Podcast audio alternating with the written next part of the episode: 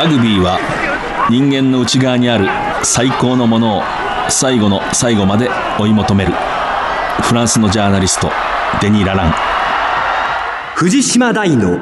楕円球に見る夢。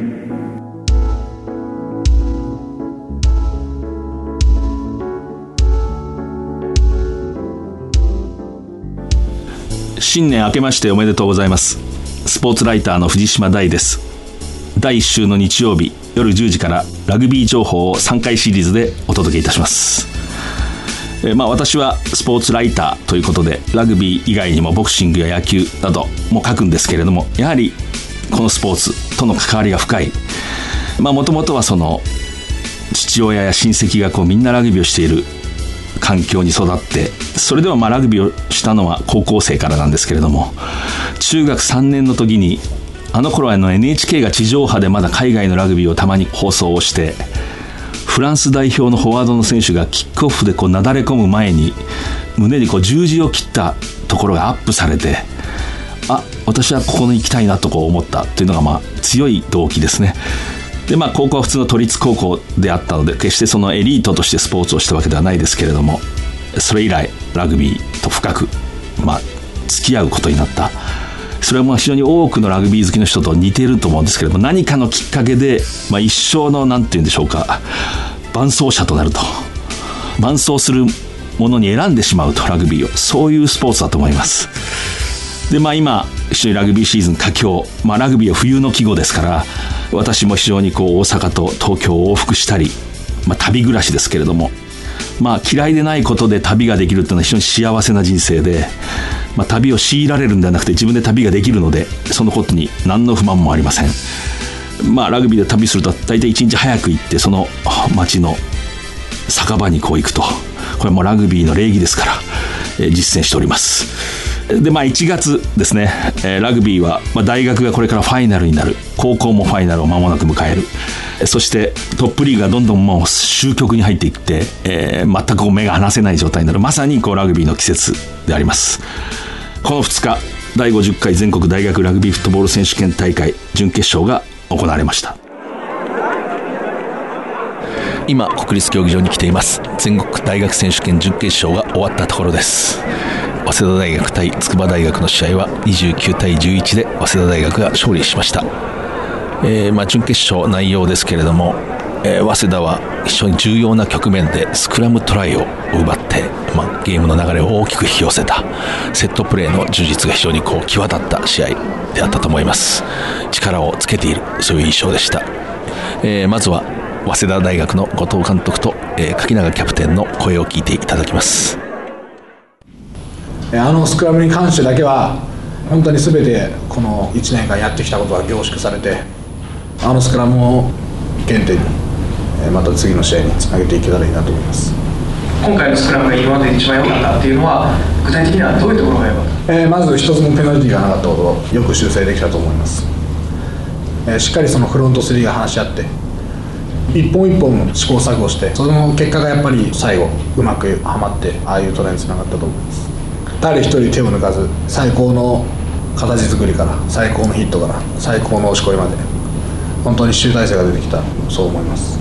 決勝戦に勝つために何が必要かというのを一つお願いいたします。やはりもう今年ずっとゲームの起点となるべきセットプレーで必ず優位に立ってそこで相手にプレッシャーをかけて一次攻撃の攻防で後手を引かない。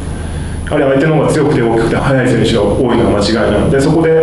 10センチでも20センチでも食い込まれ始めるとやがてペナルティーを犯したりとかやがてどこかで破綻が生じて、えー、ヒトラルにつながってしまう、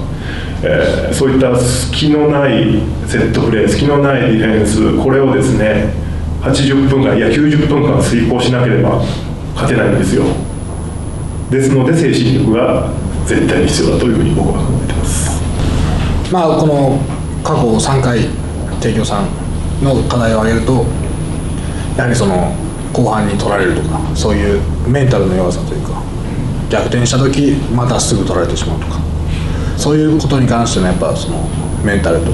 僕もその後藤さんがおっしゃる通りだと気合と根性そこをフォーカスして練習に励みたいと思います。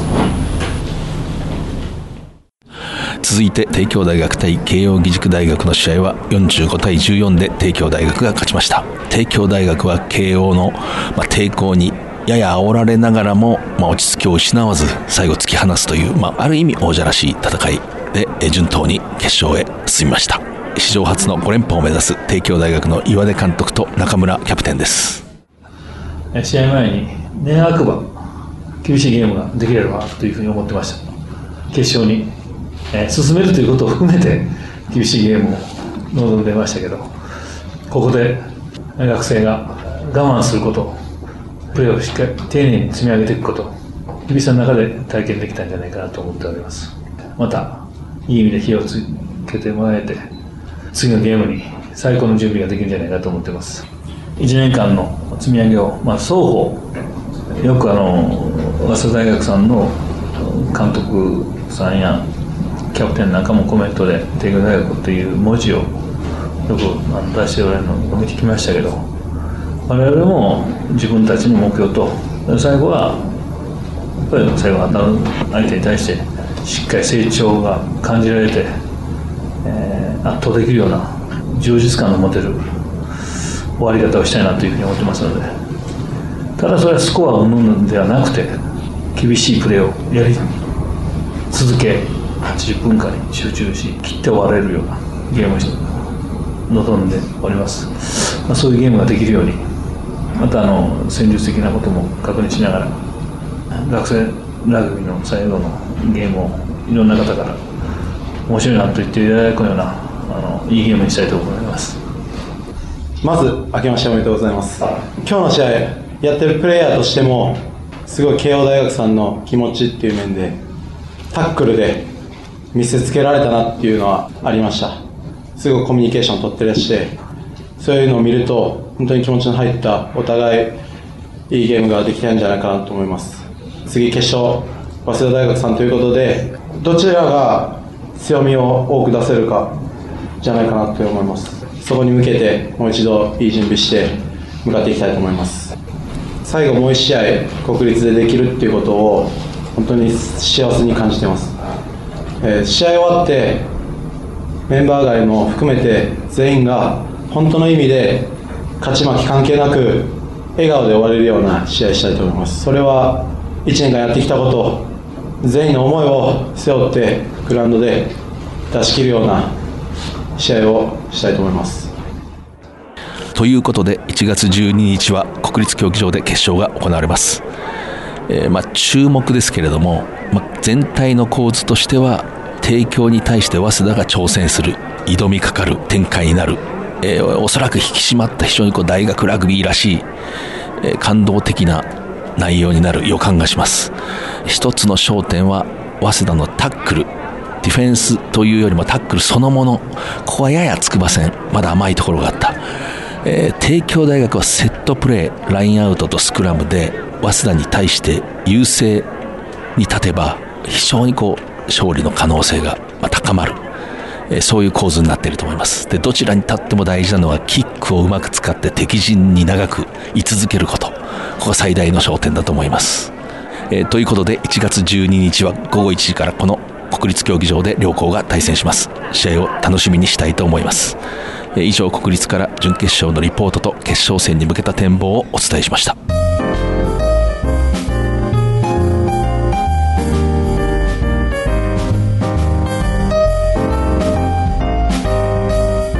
藤島大の楕円球に見る夢。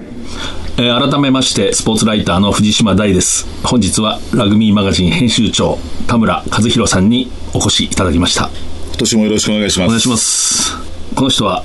知る人ぞ知る名編集長で何がすごいってか忙しくても飲んで食べると友情を裏切らないとそれで素晴らしい雑誌を毎月出します。本当にこう業界では有名な人です。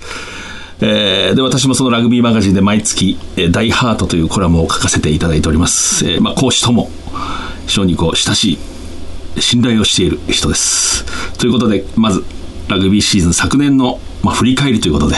編集長に少し話していただきたいと思います。はい、そうですね。やっぱ思い出すのは、日本代表のウェールズ戦勝利、これが真っ先に来るのではないでしょうかね、これあの、僕だけではなく、ファンの皆さんとか、ジャパンの選手に聞いても、やっぱりそれが出てくるとは思いますね。日頃ラグビーを見ない人からもウェールズに勝ったというこうインパクトというのがあって、まあ、一般紙の非常に大きく取り上げられたり、まあ、ウェールズというのがねやっぱり日本のラグビーファンにとって非常にこう大きな存在で、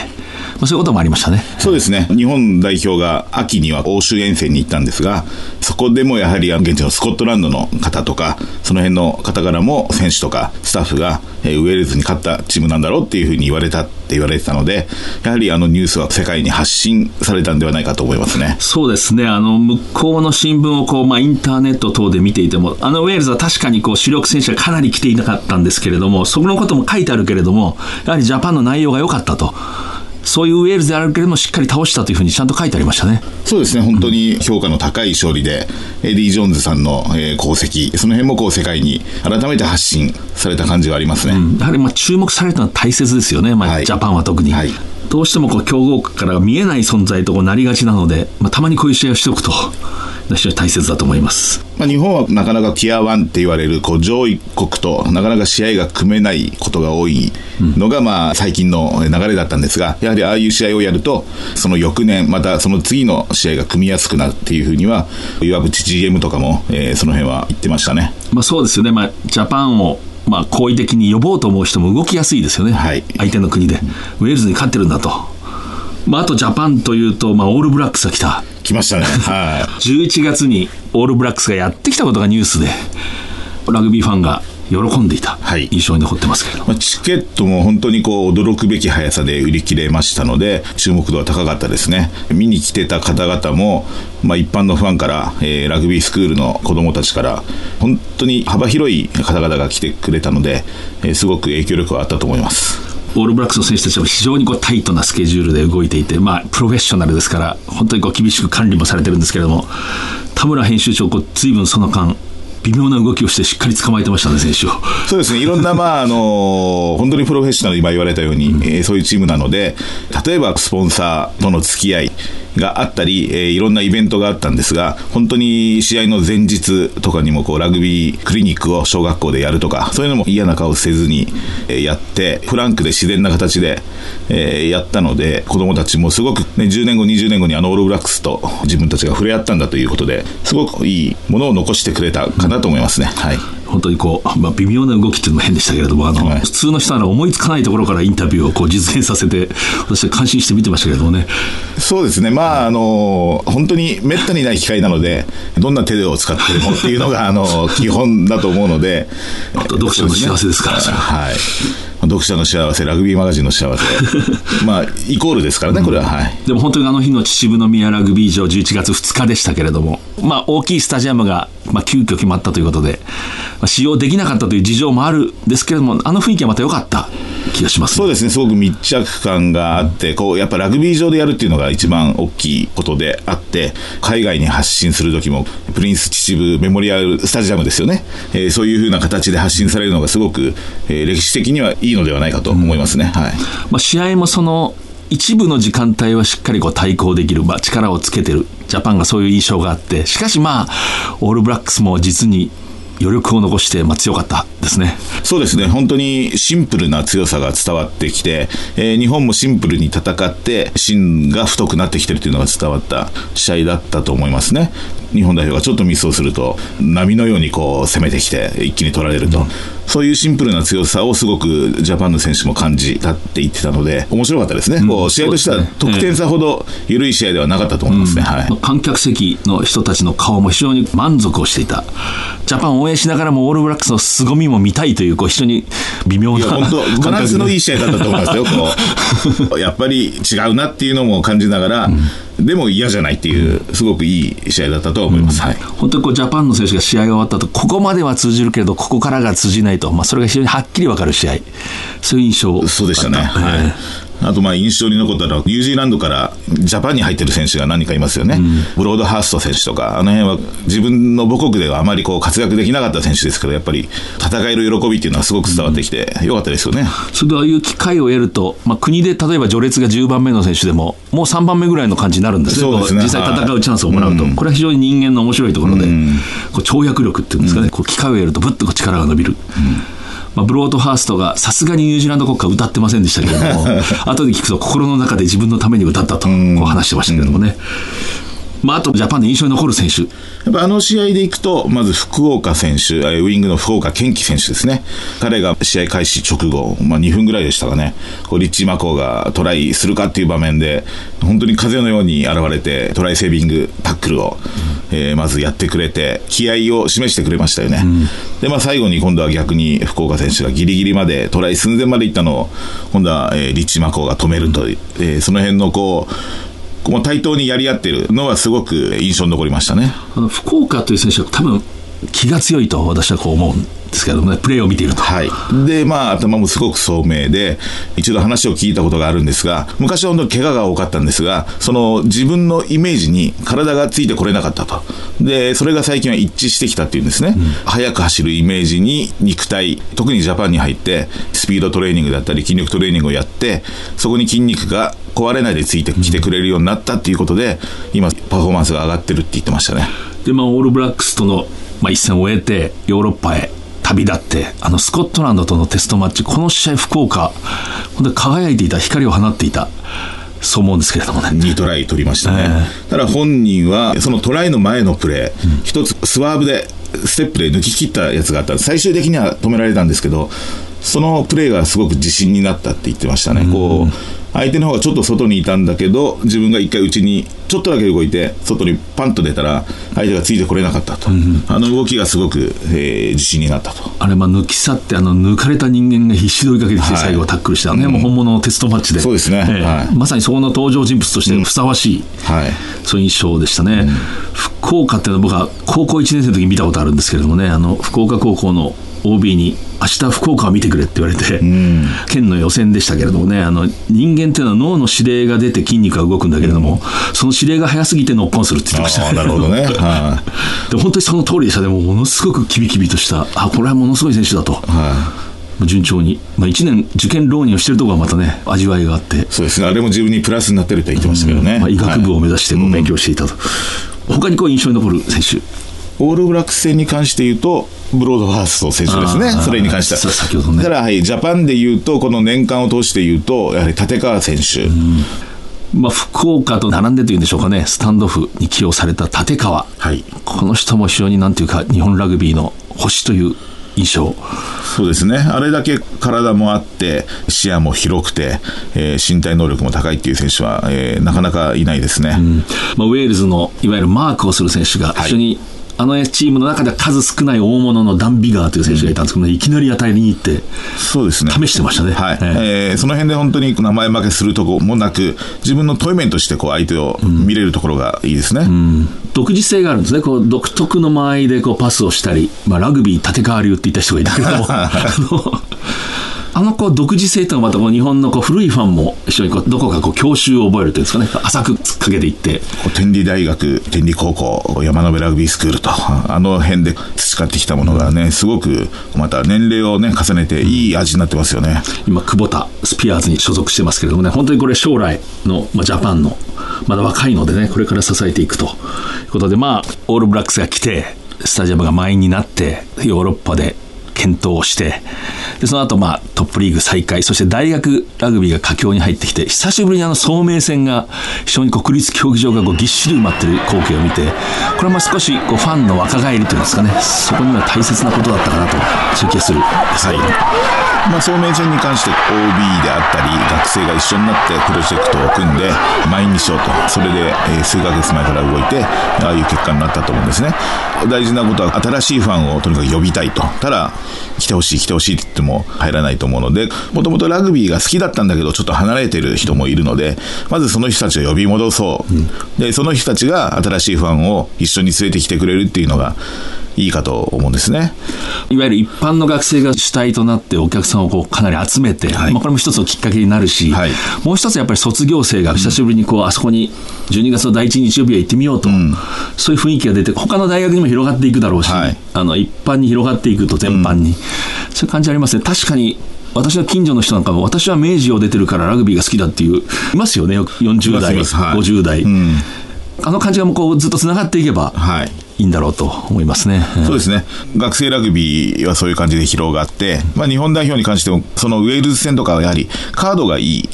いい相手と試合をすると絶対人は見に来てくれるので、それは一番大事なところだとは思いますね。やはりまあナショナルチームが感動的な試合をするというのがまあ一番の普及であって、広報でもあるし、それと今言った聡明戦の伝統のような、かつてからある文化、この2本立てでいくと、はいいうことは大切な気がしますね。はいあの別にお互いにこう否定し合うことはないと思うんで。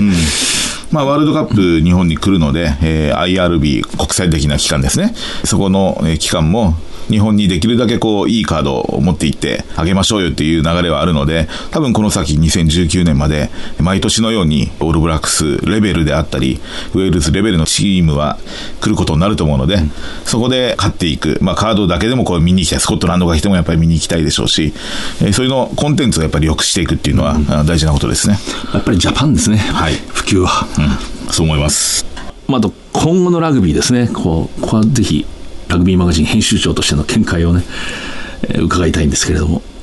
まあ、オリンピック種目にもなったえー7人制で、まあ、2019年にはもちろんラグビーのワールドカップが、まあ、日本開催決まっていると、そういうことを踏まえて、まあ、今後、はい。こう。2019年に、えーワールドカップ日本開催。で2020年が東京オリンピック。で7人制、まあ、リオからやってるので2回目となるんですがやはりまあ勝負としては、まあ、2019年に間に合えばいいというよりは2015年のイングランド大会でジャパンがベスト8に入るとか、えーそれぐらいのインパクトを残しておかないと急に2019年の前にラグビー人気が上がるであるとか力がつくっていうことはありえないのでやはりこの2年間とことんやりきって2015年である程度結果を残さない限りは成功はないぐらいの気持ちでやらないといけないですね。そうですね、まあ、確かに楽しみな選手も出てきたし、日本に期待はこうかかるんだけれども、簡単ではないですね、やはり。そうですねなかなかはい、今、もう若い選手もどんどん使って経験を重ねているところなんですが、それはなぜかっていうと、2019年の大会で、初めて目の前に強豪国が現れて、初めて戦う相手に気持ちで負けるところから入るんではなくて、もう対等にここ数年やってきてるんだぞっていうものを持って臨まない限りは勝てないっていうのが、ま、エディ・ジョーンズヘッドコーチだったり、いわば GM の考え方なので、もうそういうチーム構成にして進めてますね、今。まあ、そういう段階をしっかり踏んでるというはいことですね、それとやはり、まあ、繰り返しになりますけれども、オリンピックに7人制ラグビーが、まあ、入ったと、これ、女子にとってね、非常に大きいですね、こう日本を回ってると、オリンピック出られるかもしれないということで、結構いいアスリートがラグビーにこう今、来てる状態、はい。そうですね、本当にこう女子の人口っていうのは爆発的ではないんですけど、もともとの数を考えると、飛躍的にここ数年で増えていて、アスリート、他の競技から来たいっていう人も、実際もう日本代表にもたくさん出てきているので、特にまあ7人制、経験はすごく必要ですけど、短期間で伸びる競技でもあるので、2016年、まず、まあ、第1回大会に出るっていうのが、これは大事なので、そうですね、はい。まず出ることですけれども、はい。本当にそのオリンピアになれるという、その、まあ、動機には非常になってるけれども、はい反対から言うと、俺、オリンピック種目になると、思わぬ国がどんどん強くなるんですね、これ。例えばブラジルの女子なんかも、まだ力はないけれども、もう新聞を読むと、もう国のオリンピック委員会からお金が出て、国中から集まってきて、もう合宿をしてると、アメリカもそうですね、オランダもそう、こういう状況が出てくるわけですね。そうですね、特に各国ともあの人数を少なくて強化できるっていうのが、みんなすごくいいところに考えていて、例えば日本がアジアで勝つのも、やはりもう少しずつ大変になってきてるんですね、まあ、中国はもちろんそうですが、香港とかでも、えー狭い地域で10人ぐらいをこうプロとして雇って、どんどん強化していくと、あっという間に強くなるので、これは本当、強敵も増える、それによって競技レベルも上がるということで、簡単ではないですね、そうですね。はい。ただまあ本当にこうオリンピックに出られるかもしれないというのはね魅力があるっていうのは本当に実感できますね、こう現場を回っていて、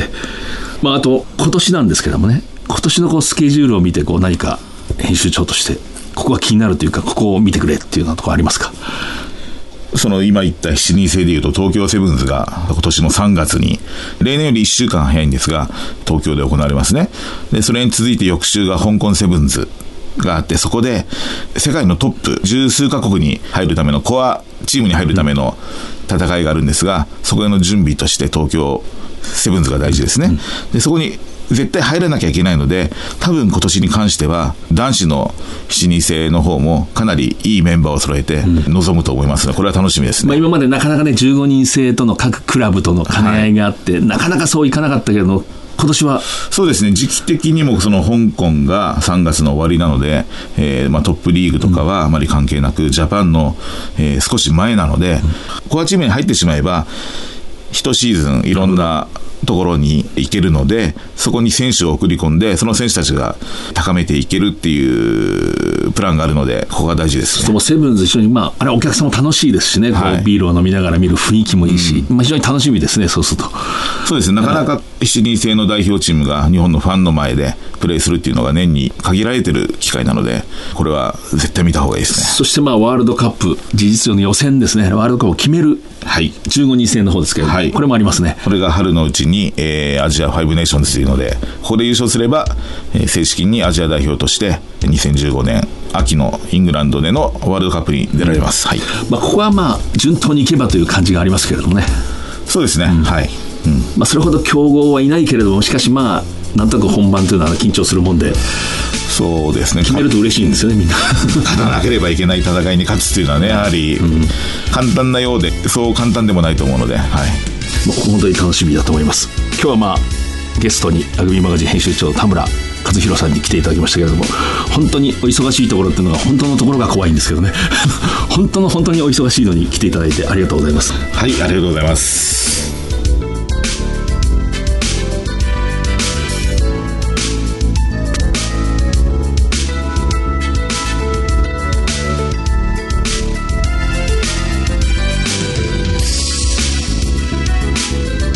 え冒頭の言葉